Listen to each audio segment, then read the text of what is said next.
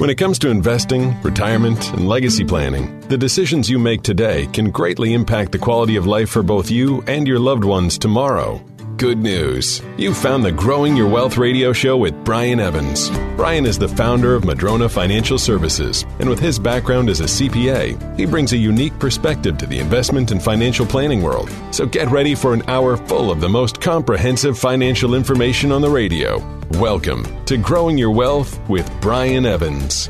Thank you so much. Welcome to Growing Your Wealth, the show that gives you the straight talk and honest answers every weekend. My name's Jeff Shade, and I'm just here to ask the questions, but the words of wisdom and solid advice come from Brian Evans, founder and president of Madrona Financial Services and Bauer Evans CPAs. Brian, how you doing today? Doing great. Thanks, Jeff. Always glad to hear that. Certainly glad to have our listeners with us every week. We hope everybody is doing well today, too. Brian, a lot of stuff to talk about. Of course, inflation is on everyone's minds. It seems that at every turn, everything is more more expensive, and I've got to wonder, you know, when is all this going to end? So we're going to be talking about that today. What is causing inflation in today's world? Also, then we'll get into strategies to offset inflation. Also, what is a flat market cycle? High inflation can lead to a flat market cycle. And then lifestyle planning with inflation, how you want to reverse engineer your life to a certain extent. But first of all, Brian, let's talk about high inflation. What is causing this high inflation? Well, that's a complicated answer to a complicated question. Um, there's a lot of things that can cause inflation. I don't necessarily agree with what I hear when I turn on the news and different pundits are up there. Oh, I know what's causing inflation, and they'll throw something out there. It's like, what?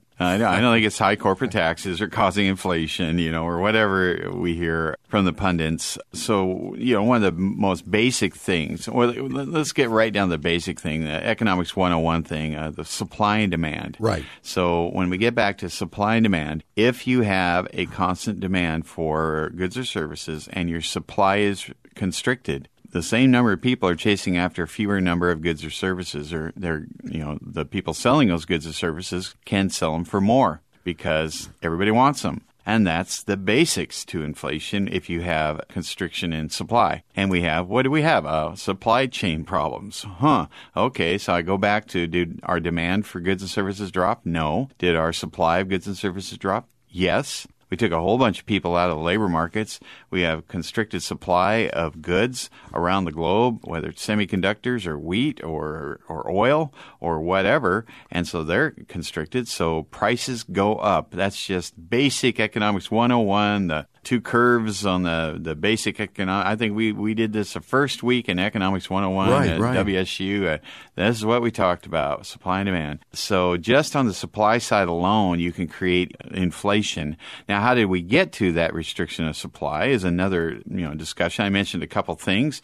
I mentioned wheat. Okay, well, Russia invading uh, Ukraine was a bad thing, and that caused a problem with the wheat market. You know, oil prices, gas prices. Well, when you uh, close pipelines and restrict supply, you're going to have problems. And then uh, Russia, you know, that's part of it too. But this stuff was happening way before Putin invaded Ukraine. The, the oil prices were going up, up, up way before that. So it wasn't just Putin invading uh, Ukraine. It was our own domestic policies, I'm sure, with that. So in, anything that, uh, you know, semiconductors and so forth, COVID uh, certainly had an effect there. And our over reliance on China to manufacture semiconductors, uh, pharmaceuticals, and pretty much everything we buy when we go shopping. Uh, mm-hmm. You know, the over reliance on that certainly contributed to it. So that's the basic one. That's you know the, some of the basic stuff, the supply and demand curve. But the other big one is printing more money. You know, when you create more money through the you know government passing spending bills and so forth in the multiple trillions of dollars, you know, you water down the value of a dollar. So when you water down the value of a dollar, you got to spend more to get the same thing. That's real basic too. There's it's not brain surgery there. That otherwise why don't we just have the government print everybody a million dollars and give it to them? I mean, well, why why not? That would be easy. Hey, oh, yeah, anybody sure. listen on the show, how about we, we print one million dollar bill and give you it go. to every man, woman, and child in America, and that would solve everything, right? Well, except that that million dollar bill could still only buy a loaf of bread. That's right. because you would have hyperinflation That's like they right. Mm-hmm. do in countries that did that. That's been tried. I remember as a little kid, I was like collecting coins and stamps and, and I collected these bills, and they were German bills. They were hundred thousand marks each, and I would look on in the paper and say, "Well, they're worth forty cents each." I kind of doubt. I just, I have a bunch of four hundred thousand dollar bills here, and so I did a little more research. Oh, that's the old mark during hyperinflation. Yeah. Or, or uh, I think Jeff, you gave me a hundred trillion dollar Zimbabwe Oh note. yeah, yeah, yeah, ab- absolutely. And I've got some of those uh, currencies in my filing cabinet here. You reminded me when you were talking about the German currency, and I think it was you that told me the story of the man who had a wheelbarrow worth of coins or something like that, and he took it and left the wheelbarrow outside, and somebody. I think that's a, a, a joke. I don't think I told you that one, but I, I, yeah, the uh, that has happened in our history. Venezuela tried that. They were the richest country in South America, and they inflated their currency, and it didn't buy anything anymore. It's completely worthless. Yeah. Well, the story goes that the man had the old marks like that, and he had a wheelbarrow full of money, and he was going to the store, and he was going to buy something like a couple of loaves of bread or something, and the wheelbarrow's very heavy, so he leaves it outside the market. He goes in, and, you know, he's going to bring his, his money in to buy this loaf of bread. He goes out, and he was robbed. They didn't steal the money. They dumped all the money on the ground and stole the wheelbarrow Yeah, because the see that. wheelbarrow was worth more than the money Sure, was. sure it was. And so what we did was we borrowed a lot of money during COVID to make sure we didn't go into. We were in a quick recession, and I think uh, powers that be were worried about a depression. So uh, some money was borrowed, and so we didn't go into a depression. So we we know that occurred. So uh, whether you agree or disagree with the borrowing, it happened. The government was trying to borrow a whole lot more. Thankfully, they did not. Because if you think inflation is bad now, imagine if they borrowed another five or ten trillion dollars, it'd be just ridiculous. But they did not. Uh, that didn't pass, uh, thankfully. But what we're getting now is we're paying for it. So yeah, okay, it, it was easy to do. You know, we borrowed all that money during COVID, and we didn't put it into the economy and PPP loans and checks to everybody. Put Right. a whole bunch of money out there, and that felt good for everybody. And a lot of people are going, "Why can't we just do this all the time?" Well, we did it the once, and now we're already paying for it. So now everybody's got a pay cut. It's called inflation. And so we're dealing with the aftermath of that now. We're paying the price now. It's kind of like somebody just going to the bank and going, Yeah, I just got a $50,000 line of credit. Man, I went out and bought all this stuff. I feel really good. Oh, yeah. And then for the next, you know, 10 years, you're going, I don't feel so good. I have to pay some money for something that wore out the first six months after I bought it nine and a half years ago. I'm still paying on it. So that's essentially where I think we're at. Yeah, and you talked about debt, and I get these offers all the time. You're pre-approved. We can send you fifty thousand dollars. We'll have in your bank account tomorrow. But you know, I'm smart enough to know that I've got to pay that back, so I'm not going to take advantage of that. We've got record revolving debt in this country right now. Recent survey shows March 22 showed a staggering 35.3 percent increase in revolving debt, 841 billion dollars. That is a bubble that's going to burst at some point. Yeah, absolutely. And and you know, people don't like to think about this stuff because you know you think about it that that's on the macro or the micro level for the individual. But On the macro level, you know, we still have this massive national debt. Okay, well, that just can't go on forever and think that your dollar's going to go as far as it goes right now. And we're seeing that already. And so that is one of the problems to this growing national debt and the deficits that we're running. So uh, we have to keep having this conversation and truly, uh, you know, I, I won't spend too much time on that. That's a bigger topic than this show can cover. But that is definitely something to keep our, our eye on as to uh, how, how much money we think we're going to have. And, and that's why the financial planning aspect of what we do is so important because things are going to change. Right. If you think that the dollar's going to go as far in 10 years as it is today, you're, I'd say you're wrong. And you have to account for that. And we are going to talk about a little bit about that on the show is how to protect your financial future against inflation. Right, and the fact of the matter is that uh, you know airfares are up. If you've flown recently, you know that gasoline up forty three percent from a year ago. Food prices up ten percent and more, depending upon what you buy. Rents up twenty five to thirty percent here in the Puget Sound and more in other parts of the country. And new and used cars are way up as well too. That's called inflation twenty twenty two style. Now we had inflation. I mean, back in the Jimmy Carter years. Is that different than it is today? And how do we come out of that? And is there anything that we can learn from that so that we can come out of this? Yeah, I mean, we had a couple of issues in the years that, that went by. I know back in the 60s, uh, President Johnson launched the Great Society, uh, a bunch of reforms, and ramped up government spending and, and so forth. And we had a lot of inflation. And then there was fear that the, the Fed would be raising rates, and that fear led to more inflation. Just the fear itself led to inflation. I kind of see that repeating right now to a, a great degree. But at the same time, in the 80s, yeah, after Jimmy Carter, we had that stagflation and all that stuff. We had the worst of everything, mm-hmm. essentially. And then uh, Paul Volcker became the Fed chair and when inflation was out of control. And he took a lot of steps to get it under control, but they were painful steps. So steps meaning people couldn't buy houses, and steps meaning that, that you know, you, you borrowing money was almost impossible. Unemployment was high. Mm-hmm. There was there's going to be a lot of pain to get it back down potentially. So hopefully, between uh, the things that have been tried and failed, and things have been tried and, and worked. I know, uh, uh, you know, Reagan was was elected after that. He he was a believer in supply side economics, where you put more money in the hands of job producers, you will uh, spur the economy. And I don't know that that exactly worked or didn't work, but I can say uh, it, it potentially works because things got a lot better in the 80s uh, mm-hmm. from where they were in the 70s, a lot, lot better. So certainly there are things that we can look at historically that have worked and certain things that have not worked. But I, I think for anything, there is no easy answer. If, if we find something that does work to control inflation, it will be painful for some people. Some people that, again, maybe want to buy a house, all of a sudden, oh, mortgage rates are too high. You can't right. buy a house. You're stuck paying inflated rental rates now. Right, exactly. And I've seen that mortgage applications are way down too. So this is what inflation causes. It is here, but hopefully it is not here to stay. We're talking with Brian Evans of Madrona Financial Services and Bauer Evans CPAs. Our show, of course, is called Growing Your Wealth. Thank you so much for joining us again this week. You know, there's a good chance that if you do retire on time, you're going to spend about 30 years or more enjoying retirement. And if you're not rooted deep enough, this inflation is one of the storms that can knock your financial plan over. There is something you can do about that. Get your financial roots checked by requesting a rooted wealth analysis. Simply go to madronafinancial.com and click on the Get Started button to see how deep your financial roots are. We're going to ask you about five simple questions and then schedule a 15 minute call so we can pair you with the right advisor to answer your particular question. Sustain yourself and your wealth. Request your complimentary rooted wealth analysis today. Go to madronafinancial.com and click on the button Get Started. Time for a break, Brian. When we come back, we'll talk about strategies to offset inflation and your retirement plan. All that and more when our show continues after this. Declare your retirement independence today with Madrona Financial Services. Having the right investment strategy can allow you all sorts of freedom to do what you want, when you want, for the rest of your life. You've worked hard, you've saved a lot, and at Madrona Financial Services, we want to help you avoid what's likely your single largest expense in retirement taxes. With all the economic fallout from the pandemic and the new administration settling in, taxes are almost certainly on the rise. Somebody has to pay for the trillions in debt we're racking up, right?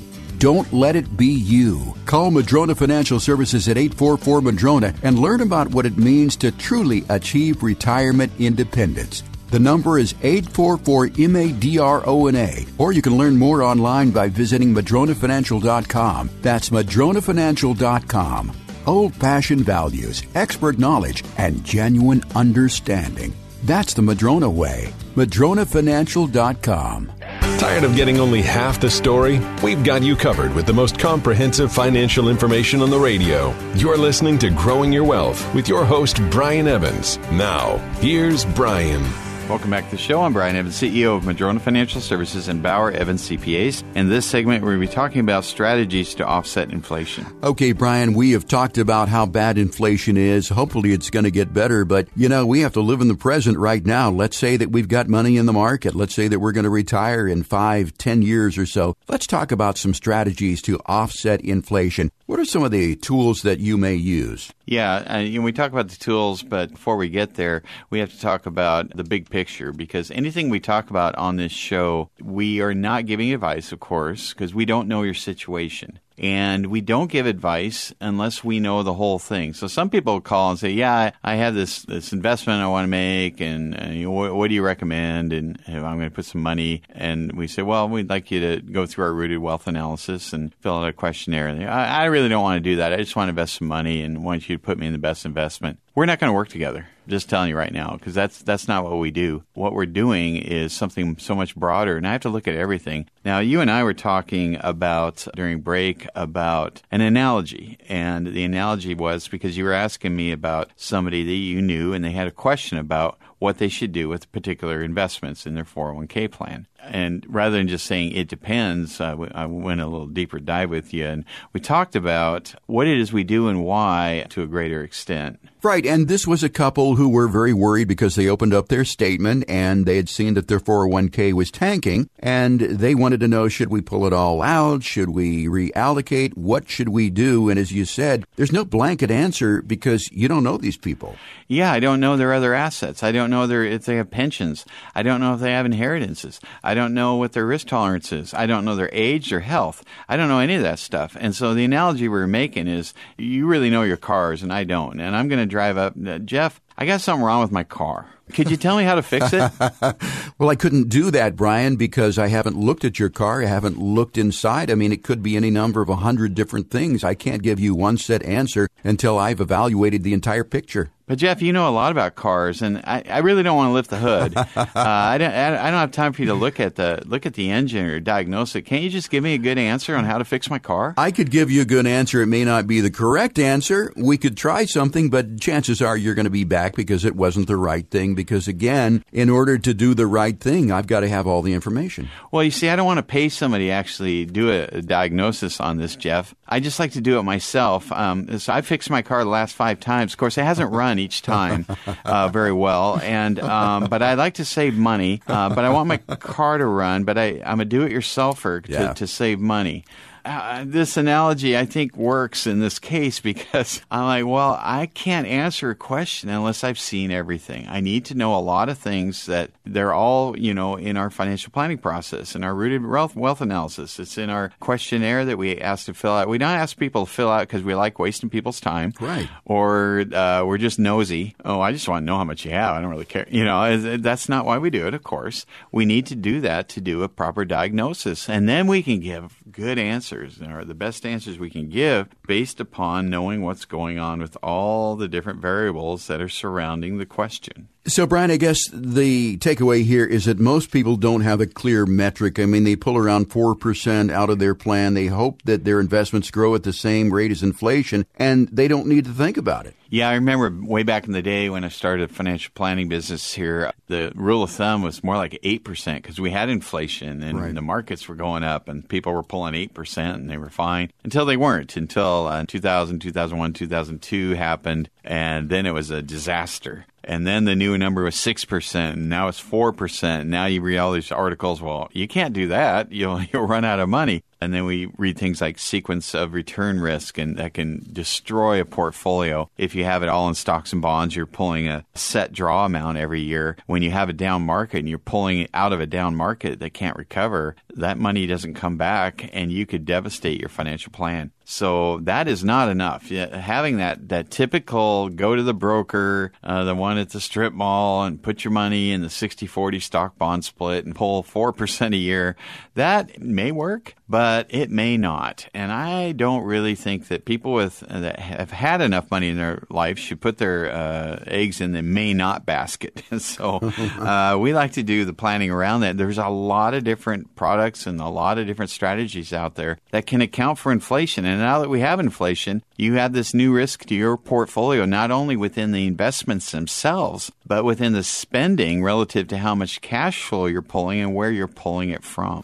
Yeah, and you're right. You talked about spending there. I mean, creating a retirement distribution plan is really going to be critical. Make sure you incorporate a, a COLA, a cost of living adjustment. And I mean, what has been the COLA? What do you typically use as a COLA? Well, when we talk about the cost of living adjustment, uh, we can kind of go down the list. Uh, the first thing is to make sure that your Social Security strategy is in place. Because when we talk about inflation, we're talking about needing more money in the future than we would today that things are going to cost more, that uh, it's going to take more money to uh, live the quality of life you want to live. And if we're talking three years, okay, that's one computation. If we're talking 30 years, that's a whole different story. Boy, that number can extrapolate uh, pretty quick. So now we have to start breaking our financial planning into its components. And so the first component might be the Social Security. And we know that there's built in gains for every year you wait. Mm-hmm. Uh, we can put you through an optimization program, talk about that, your health, your life expectancy, or other assets to figure out what the best strategy is. Clearly, you you know, if you live a long time, you, know, you want to wait till age 70 before you take it because you're getting 6.5% raises from age 62 through full retirement age,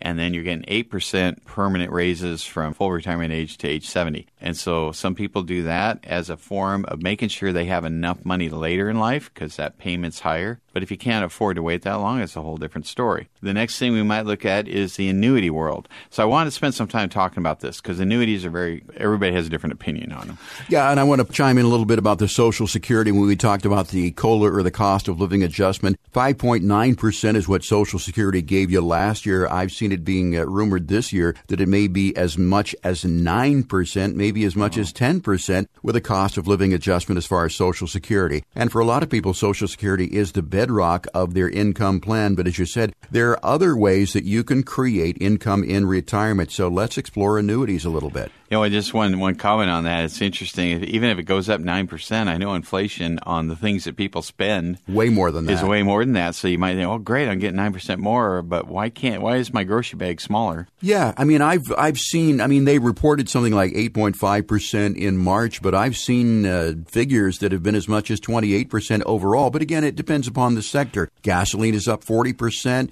Some things are up less. Yeah, I mean, if you go to the store and you're buying, you know, you go to the store, your gas is was forty percent more. You, you you left your apartment rent and, and your rental was went up twenty percent. And yeah. you go to the store and you buy bread and wheat went up and that's double. You buy some chicken, that's up seventy percent. I mean, boy, that nine percent sounds good, but I don't know if it gets you there. But back to the annuity. yeah, because we've got to create some increasing income, and as you said, Social Security if it goes up nine percent, that's certainly not going to keep up with inflation for the time being. But how can we really combat this in the future by using annuities? Yeah, so annuities is a tool, and what does this tool do? Because every every investment is a different tool. Every investment has a different purpose, and I like the tool analogy because a saw has a different purpose than a hammer has a different purpose than a screwdriver. It's not good or bad. It just depends on what what job you're trying to tackle. So if the job you're trying to tackle is increasing lifetime cash flow, it's guaranteed. Oh, okay, I, am thinking fixed index annuity with uh, an increasing lifetime cash flow component to it. Because what else can I invest in that does that? Well, stock market does that have a guaranteed lifetime increasing lifetime cash flow? No. A stock market liquid? Oh yeah.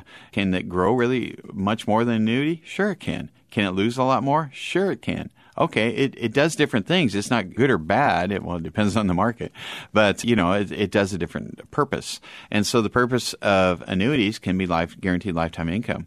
But most annuities that are sold by annuity salespeople for guaranteed lifetime income are flat payout annuities. That is by far the vast majority of the annuities have been sold because they pay the most on the outset. They pay the most in the early years. And that's for a salesperson, that's a more attractive thing to put in front of somebody. Okay, so they sell this stuff. But 20 years from now, when you thought, boy, that, that extra 20 grand a year coming in is really a lot, and 20 years from now, you're going, huh, that doesn't seem like much anymore. You know, or maybe 20 years ago it was 5000 a year. Boy, that was a lot 20 years ago. Now $5,000 a year doesn't seem like very much. And so that's the reality. And when you have inflation, that could be a big mistake, a big mistake. And that's what most annuity salespeople are putting in front of people is these flat payout annuities. Now, for years and years and years, we haven't had inflation, but I'm old enough to know that we do from time to time mm-hmm. and that it could happen. And if I'm wrong, great. You have increasing lifetime cash cash flow. So, uh, you know, I've been really promoting when it's appropriate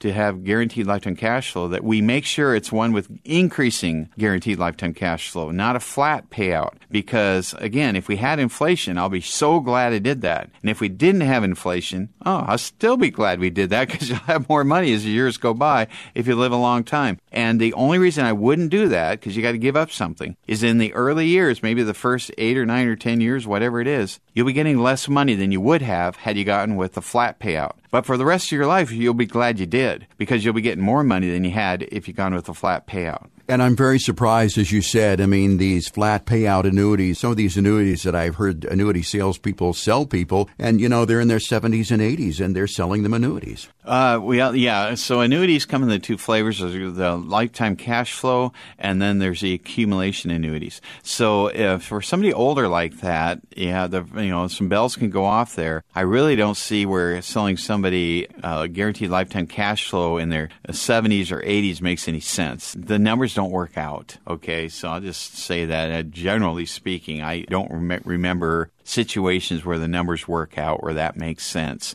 Uh, guaranteed lifetime cash flow annuities make a lot of sense if you if you got some time on your side. That's when they make sense, and that's that's when they make sense for you because gosh, don't you want to protect for the long term uh, for the unknown? That's what they're for. What if you outlive? You know, if you're worried about outliving your money, what's better than something uh, guaranteed increasing lifetime cash flow? I, I think that's probably sounds like a pretty good thing. I have seen situations where 70 and 80 year olds say, "I have enough money and I have enough liquidity. Mm. I have enough liquidity from everything else I have. I just want to protect what I have. That's an accumulation annuity. And for them, you can buy shorter term ones. You can do a three year fixed annuity, and you might have a five year or seven year fixed index annuity where you get a percentage of the gain in the S&P 500 or a, a, cap to the S&P 500 and you have a downside risk of zero. It can't drop in a given year. So it's a way to protect money and a lot of them have free withdrawals you can make that don't have surrender fees.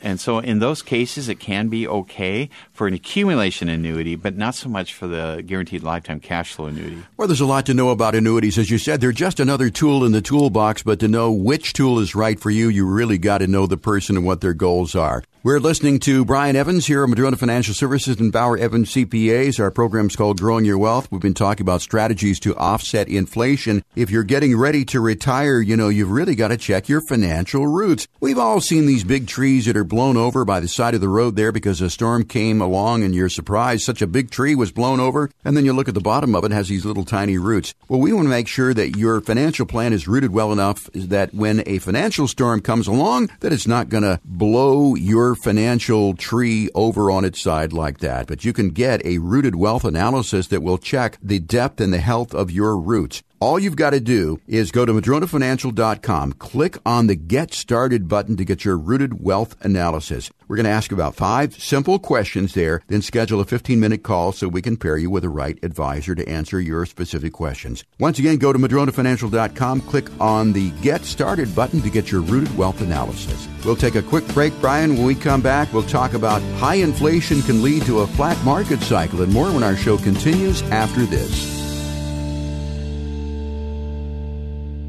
Inflation frustration. You probably don't know what that means, but if you bought a gallon of milk for $1.50 in 1975 and you just went to the store to pay more than double that today, well, I hate to break it to you, but you're experiencing inflation frustration. One of the most important things to plan for, especially in retirement, is inflation. It can happen while you're not paying attention and seriously damage your buying power and longevity of funds. If your investment strategy isn't dealing with inflation frustration, then you're putting yourself at risk. Madrona Financial Services designs retirement plans that take things like inflation, future health care expenses, and exposure to unnecessary risk into account when creating unique retirement plans. Call Madrona Financial Services right now for something that's not impacted by inflation. A free financial review with no obligation. Call 844 Madrona, 844 Madrona, or visit them online at madronafinancial.com. That's madronafinancial.com. You can't build a house with just one tool, and you can't plan for retirement without an integrated, comprehensive strategy. If you want to get more information on the Madrona bundle of services, call Madrona Financial Services at 844 Madrona or go to madronafinancial.com. Now, Back to more of Growing Your Wealth with Brian Evans. Welcome back to the show. I'm Brian Evans, CEO of Madrona Financial Services and Bauer Evans CPAs. And in this segment, we're talking about how high inflation can lead to a flat market cycle. And first of all, Brian, let's define what a market cycle really is. Yeah, it's, it's it's a little difficult. I mean, I can read about market cycles and we can look them up and all that stuff. The thing about, to me, about looking in the past, a lot of pundits are out there saying, "Oh yeah, well we're we're doing this or we're doing that, and here's how it's going to react in the future." And if they were right, they probably wouldn't be pundits. They'd probably be some of the richest people on the planet if they actually knew what was going to happen each mm-hmm. time the market was going to do something. And so, you know, they're they're paid to prognosticate and make it interesting. And you can look at past cycles and go, "Oh, we're seeing a repeat of that," but nothing's ever the same every cycle we have is like, oh, that one reacted differently than the ones in the past. There might be some common themes and some similarities, but you know, we'll, we will see some recurring themes, but we see differences because the world is different. Our technology is different.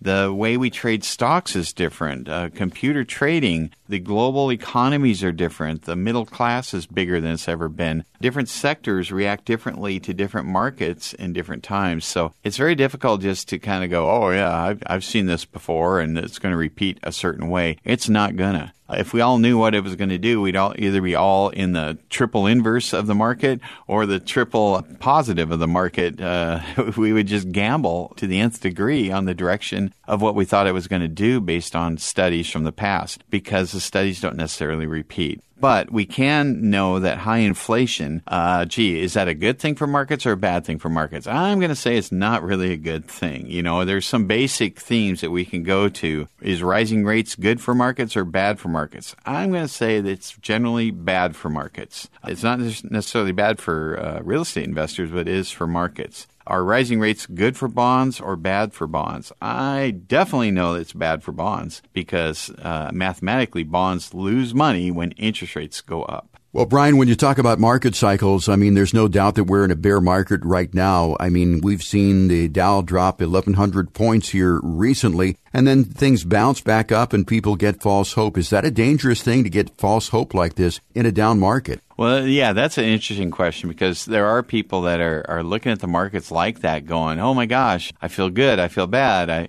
I feel fear, I feel greed, I feel this, I feel that. And if you've done a proper financial plan, you probably aren't paying as much attention. You don't need to pay as much attention to the daily ups and downs because I know that let's say that you have a financial plan and you have increasing lifetime cash flow annuities and you have fixed index universal life you've been paying into for monthly for, for years and years for tax free cash flow in your retirement. And you've got some real estate investment trusts. You've got some equity REITs, some debt REITs. You had rental, you sold it, you did a DST with that. You've got all these different investments out there. You've got some buffered products. You've got whatever in your stock market portfolio. You didn't go overweight on bonds. You underweighted them significantly because you knew interest rates were going up. So you knew that was probably a pretty risky investment. And so you have all this different stuff diversified across all the different asset categories you, I can think of here and you're going, huh, I really don't care about the ups and downs. The question you have to answer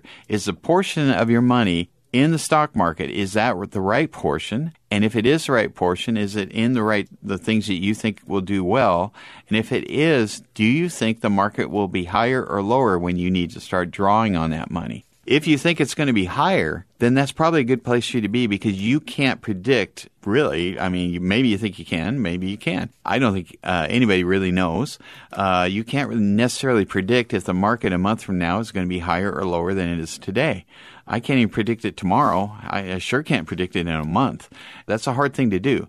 So if you're comfortable with your percentages and where they're at, that are in the market, that are in real estate, that are in the annuities, that are in uh, FIULs, that are in all the different areas, if you're comfortable with those and you believe that the market's going to be higher, you're probably okay being in the market. And Brian, speaking of the market, we've discussed before in this program that bonds are the biggest sector of the market right now. People are not comfortable with bonds at this point in time What are some of the alternatives?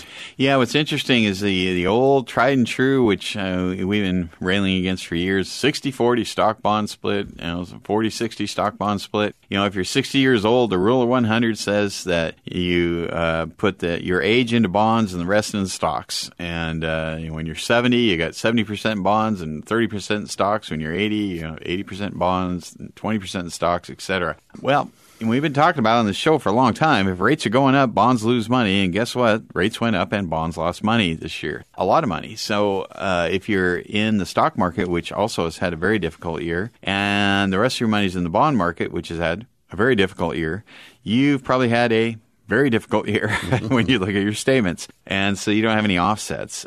I do know that these are the years where, you know, in, prior years, it's always interesting. People, you know, market's been going up, up, up, and, and they're going, well, why did we put any money in this other stuff? Markets have been great. Why didn't we put it all there? And said, well, because it doesn't always do that. And now people are going, boy, sure, I'm glad we didn't put all our money in the market because, boy, those annuities, how much do they lose? Uh, well, they don't lose money. Oh, yeah, yeah, that's great. I, I like not losing money when markets are down. And, you know, maybe my real estate, maybe it went up in value because real estate likes inflation if you have fixed rate loans. We can talk about that in a second. But uh, maybe you're, you're making money in parts of your portfolio, you're buffered in certain parts, you're not losing in parts, you're, you're down in other parts, but they were up the last 12 years. So you're still way up on, on the stock market piece and, and maybe you were smart about bonds and got out or reduced your, your holdings in those before interest rates started creeping up as we knew they would probably do. So uh, you know you're, you're using the tools of, of financial investment products uh, properly and having the right mix, you don't really have to watch the day by day stuff because mm-hmm. it doesn't necessarily have to affect you because you you've got the balance that you needed when you put together your plan. Yeah, that's exactly right. And the takeaway is to have a plan that can account for all these sort of things too. And of course, you offer a plan here at Madrona Financial Services, and we'll tell you more about this rooted wealth analysis that can lead to a plan that can withstand any financial storm in just a moment We'll remind you about that. But again, getting back to alternatives to uh, bonds, we had mentioned things like fixed index universal life policies, fixed index annuities, Delaware statutory trust. What are some of the other tools? Yeah, I mentioned about real estate and why people that own real estate sometimes inflation actually helps them as an investor because often your your your income is tied to inflation. Inflation happens, uh, rates go up, and we're seeing that right now. Rental rates are going up, uh, industrial park rates are going up, self storage rates are going up, rental house apartment rates are going up. And so, what's their expense? Well, their expenses are flat. Their primary expense is flat for a real estate investor. That's your mortgage. If you have a fixed rate mortgage, that didn't go up. And so your outflow didn't go up, but your income did. Your profit went up and so that's why uh, you like inflation sometimes if you're a real estate landlord. Or if you own equity REITs where you have the underlying real estate or Delaware statutory trust, these can all be good in an inflationary environment. So that's an alternative that people can use. They can also do something called a debt REIT. Back uh, after 2008, the government uh, made it, you know, a lot of regional banks shut down a lot of new government regulation, banking regulations. Basically, the middle market and small market lending dried up. Big banks didn't care about that anymore, and small banks couldn't loan. Uh, they were under all this scrutiny and regulation. So it created a big void for small and mid, middle market uh, corporations to borrow from. And so the investment market created what's called debt REITs, which essentially act as a bank and give exceptional cash flow.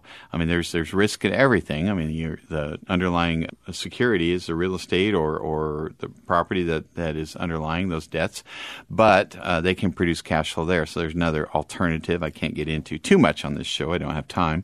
But you know, there's a lot of different things to consider. If you're going to take a pension, maybe you have a choice of taking it with a cost of living adjustment or not. Mm-hmm. Uh, if you're going to sign up for a long term care policy, you can have one that's a flat payout or one with an inflationary rider built in. I would pick the inflationary rider. There's just a lot of things you can you need to consider if you want to protect against inflation with your investment. And you were talking about real estate and the fact that rents are going up all around the country. And uh, I think Nick Smelzer of our firm here mentioned that uh, he had heard that in Miami as much as 80% and here in the Pacific Northwest 25 to 30%. In most parts of the country, I can't think of any part of the country where rents are not going up and, you know, rental rates are just rising everywhere that you look. Is real estate in this environment even more attractive than it has been in the past because of recent developments? Boy, that's a tough one because real estate values have gone up so much. And part of the reason we went up is because we had low interest rates. Now, with interest rates going up, that is going to put a little water on the fire there. You know, that's going to slow that, that thing down.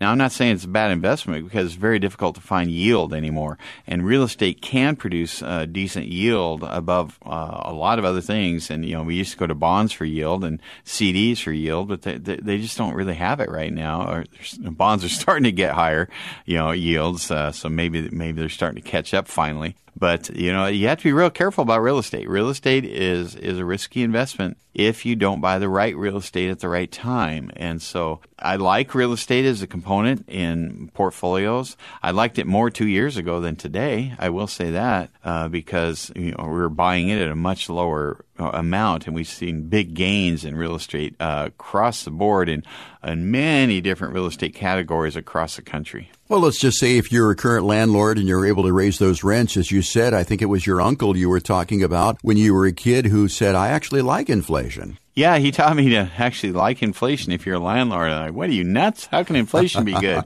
Isn't that always bad? And and that occurs to me on this show. I said, there's everything has pros and cons. Right, Even right, inflation right. can have a pro. The pro is if you're a landlord and you have fixed rate mortgages underlying your real estate. So everything can have pros and cons. Inflation typically has more cons than pros. You know, I got to look pretty hard to find a pro with that, but it is there for my you know a real estate investment with fixed rate underlying loans. That's exactly right. If your loan is at 3% and you're able to raise the rent by 25%, just do the math. The inflation is a good thing for you. We're talking with Brian Evans here, Madrona Financial Services and Bauer Evans CPAs in our program, Growing Your Wealth. Glad you could join us this week, and we've been discussing market cycles. We talked earlier about having a good financial plan, and really the way to design a good financial plan is to first of all check the health of your financial roots. Go to MadronaFinancial.com. We do have this rooted wealth analysis. It doesn't cost you anything to do that. Simply click on the Get Started button. There are a few questions that you'll answer to find out how well your plan is rooted so that when a financial storm blows our way, it doesn't blow your financial plan over on its side. Once again, to get your rooted wealth analysis, go to MadronaFinancial.com and click on the Get Started button. It'll only take a couple of minutes, but it could be a very, very valuable tool for you. Brian, time for a break here on Growing Your Wealth. When we come back, we'll talk about lifestyle planning with inflation and more when our show continues after this. At Madrona Financial Services, we believe you should never worry about running out of money in retirement. Retirement should be spent doing what you love with the people you love. The CPAs and financial advisors at Madrona Financial Services want you to know that with proper financial planning, that's exactly what you can have. Their goal is to do everything they can to help you achieve a financially secure future. They have many tools and ways to help you reach your retirement goals, from guaranteed lifetime income streams and protection against market losses to alternative real estate investments and strategies to minimize your taxes. With the Madrona bundle of services, they have everything you'll need to plan for retirement under one roof. So schedule your complimentary meeting today and get back to enjoying your retirement. Call 844 Madrona or visit MadronaFinancial.com. They'll arrange a meeting at one of their three convenient locations or conduct a virtual meeting if that works better for you. Take control of your financial future at MadronaFinancial.com. Do you ever worry if your CPA and financial advisor are on the same page? You won't have to if you call Madrona Financial Services at 844 Madrona or visit them at madronafinancial.com. Now, back to growing your wealth with Brian Evans.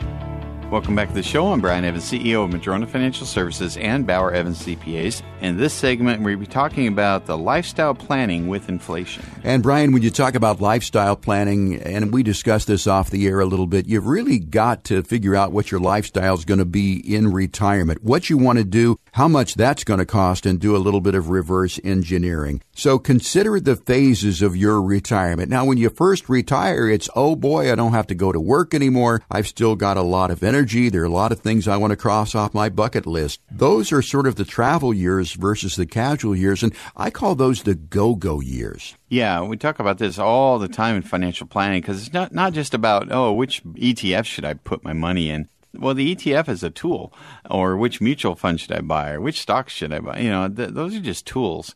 What we have to do, I, I love the term reverse engineering. Uh, it applies to life in so many ways I was just mentioning during break, I was at a board meeting last night in a nonprofit, and, and they were talking about these little steps that, that they were making. They're all kind of going different direction. I was just going, wait, wait, wait, wait. Let's fast forward 10 years. What do we want it to look like? If I know what we're solving for, we can make steps to get towards that, working towards that, and reverse engineer it to today. But right now we're just going all these different directions. I don't even know what we don't know where we're going to end up. We don't know what we're working towards. We're, we do not know anything unless we know what the goal looks like. It's the same thing with financial planning. I need to know what the goals are. Uh, do you want to travel a lot in your 60s and not so much in your 80s? Okay, great. Do you want to leave a lot of money to your kids or charities? Great. Do you want to take care of yourself first? Do you want to have lots of security? Do you want to have lots of cash flow? Do you mm-hmm. uh, spend a lot of money? Do you want to, you know, you got to kind of plan that life. What is your awesome life looking like in five years, in 10 years, in 20 years? What do you want it to look like? And what do you prioritize? This is about prioritizing your wealth. What can you uh, do now to prioritize your priorities and work towards that? Lifestyle planning is, to me, is the probably the most important financial root that we're going to talk about. I mean, we, we talk about the rooted wealth analysis and the rooted wealth analysis. Everything's important. Healthcare, that's important, right? Is it more important or less important? You know, it depends. Tax savings, uh, you know, some of these other ones, cash flow and retirement, they're all important. But probably at the deepest root, maybe of all of them, is the life. To me, is the lifestyle planning. What do you want that life to look like? Let's figure that out. That's that's not easy to do, but figure that out, and now reverse engineer it and start working towards that. Yeah, and I've often said that you know you shouldn't let retirement or you shouldn't let life happen to you. Don't let it happen to you. Make it happen for you. And that goes to reverse engineering and making a plan to get to where you want to be. We're talking about lifestyle planning with inflation here with Brian Evans from Madrona Financial Services. So in the beginning, you've got your go-go years. You're ready to go. You're probably going to be crossing off a lot of those things on the bucket list. You need a certain amount of money to do that. But then, you know, seven, eight, ten years go by. You slow down a little bit. Now you've got your slow go years. Uh, it's a little bit different plan. Yeah, that's a little different plan, and it doesn't mean you stop doing stuff. It's just that you know maybe for a while you're like, we're going to visit a new country every month for five years. I'm yeah, like, great, go for it. And then you're 75 years old and you go, mm. you know, I am so sick of airports and and crowds and right. trying to find a place to eat at a restaurant. I just love sitting out here and looking at the view and having a glass of wine at night and having nice and quiet. And that's not a bad thing. That's an awesome thing. So that just may be where you're at in life that you like to do that. You go for a, a nice walk and all that stuff, and you don't need to go to, to Italy one week and Spain the next, and you know Germany the next. You're you're fine uh, out there looking at the mountains and the right. eagles and stuff. You know, it's just a, a change, and that's okay. So that could be part of the planning. Well, I do have news for you on the on the spending side of things. It's a lot cheaper to sit there with a glass of oh, wine yeah. enjoying the view than it is going to Spain and Germany and, and France and Italy on a trip. And so that that's something that's part of the consideration as to how much money you're going to be spending. Yeah, and you know, when you figure out an income plan, you probably want to front load a little bit to account for those go go years. And then, as you said, when you slow down a little bit, then the expenses may go down some. But then you've got your no go years where you really are not doing too much of anything. And I've often heard that healthcare expenses, along with taxes, two of the biggest expenses that you'll have in retirement. So, do you plan sort of a, you know, a, a dip? You've got more in the go go years, you sort of go down in the slow go years, and then your income, you know, expenses may go back up in the no go years? Well, it's, it's what you're spending the money on. Uh, in our projections, we kind of keep the, the expenses going up with inflation as we project out throughout our life. Not because we think you're going to spend more in your in your 80s than you are in your 60s, but because we think that you're going to transfer how you're spending that money. It might be more money on health care, like you said, in your 80s. We just want to make sure it's there in the plan so that we're, we're not projecting you to run out of money. We don't want that.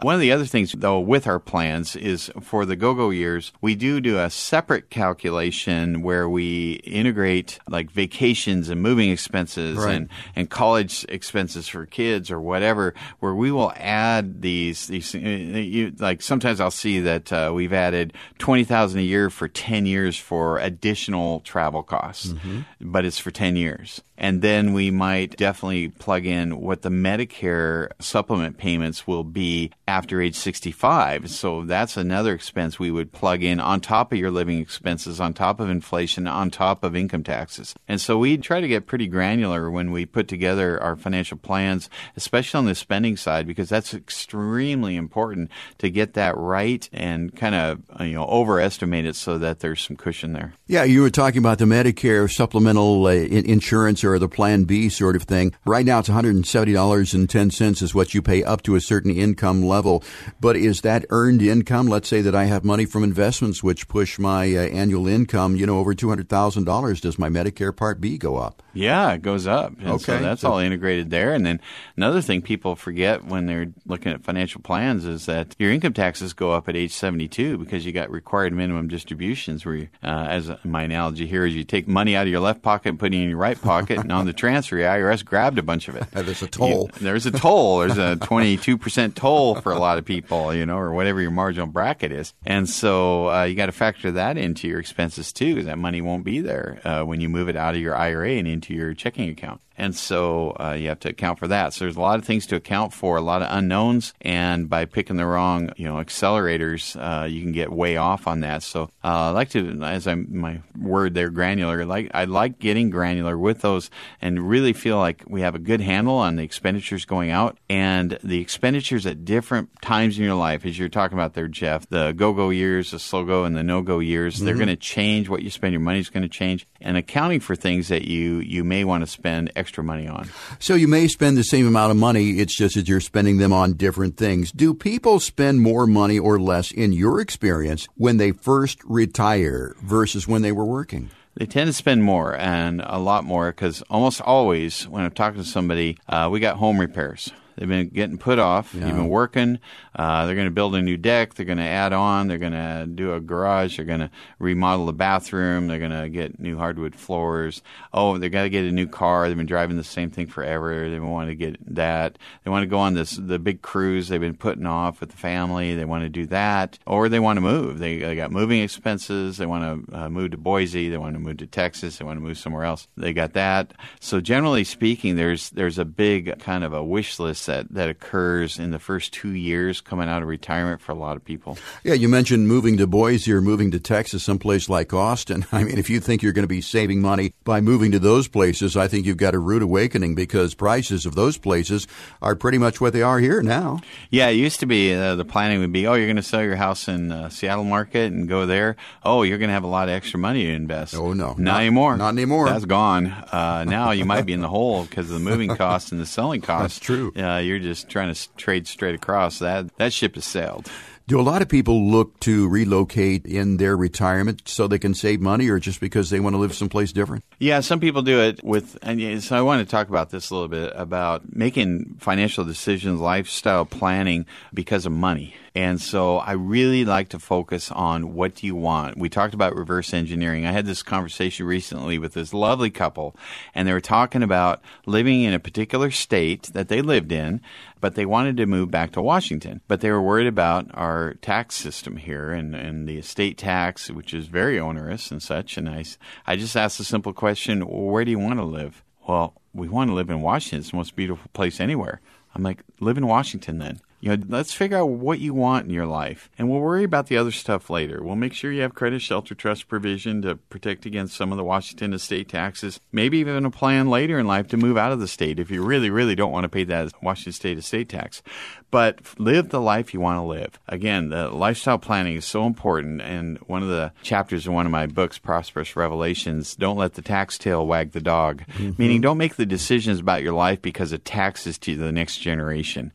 Live the life you want to live and plan for that. And then we'll work around that with the taxes and the, you know, all the different things. But let's figure out what that great life looks like and, and start planning for that. Yeah. And I think a lot of people plan their lives around, you know, well, this is going to be this expensive or that expensive. And that's a very good point, Brian. I mean, life is for living. Why don't you put down what you want to do, where you'd like to live, then reverse engineer a way to, to make that happen? So again, that goes back to a comprehensive retirement plan Here at Madrona Financial Services, you know, we love to hear your stories. We love to hear what you want to do in retirement, help you design a plan that'll help you get there. And of course, uh, you know, one of the basics that you need is a financial plan that is well rooted. If you would like to get your rooted wealth analysis, it'll only take a couple of minutes. We have this on our website at madronafinancial.com. Simply go there and click on the Get Started button. There's just a couple of questions there. And once you've answered those questions, if you'd like to have a call with us to uh, further answer some questions that may not have been on the rooted wealth analysis, we would welcome that too. But the first step is to go to madronafinancial.com, click on the get started button to get your rooted wealth analysis.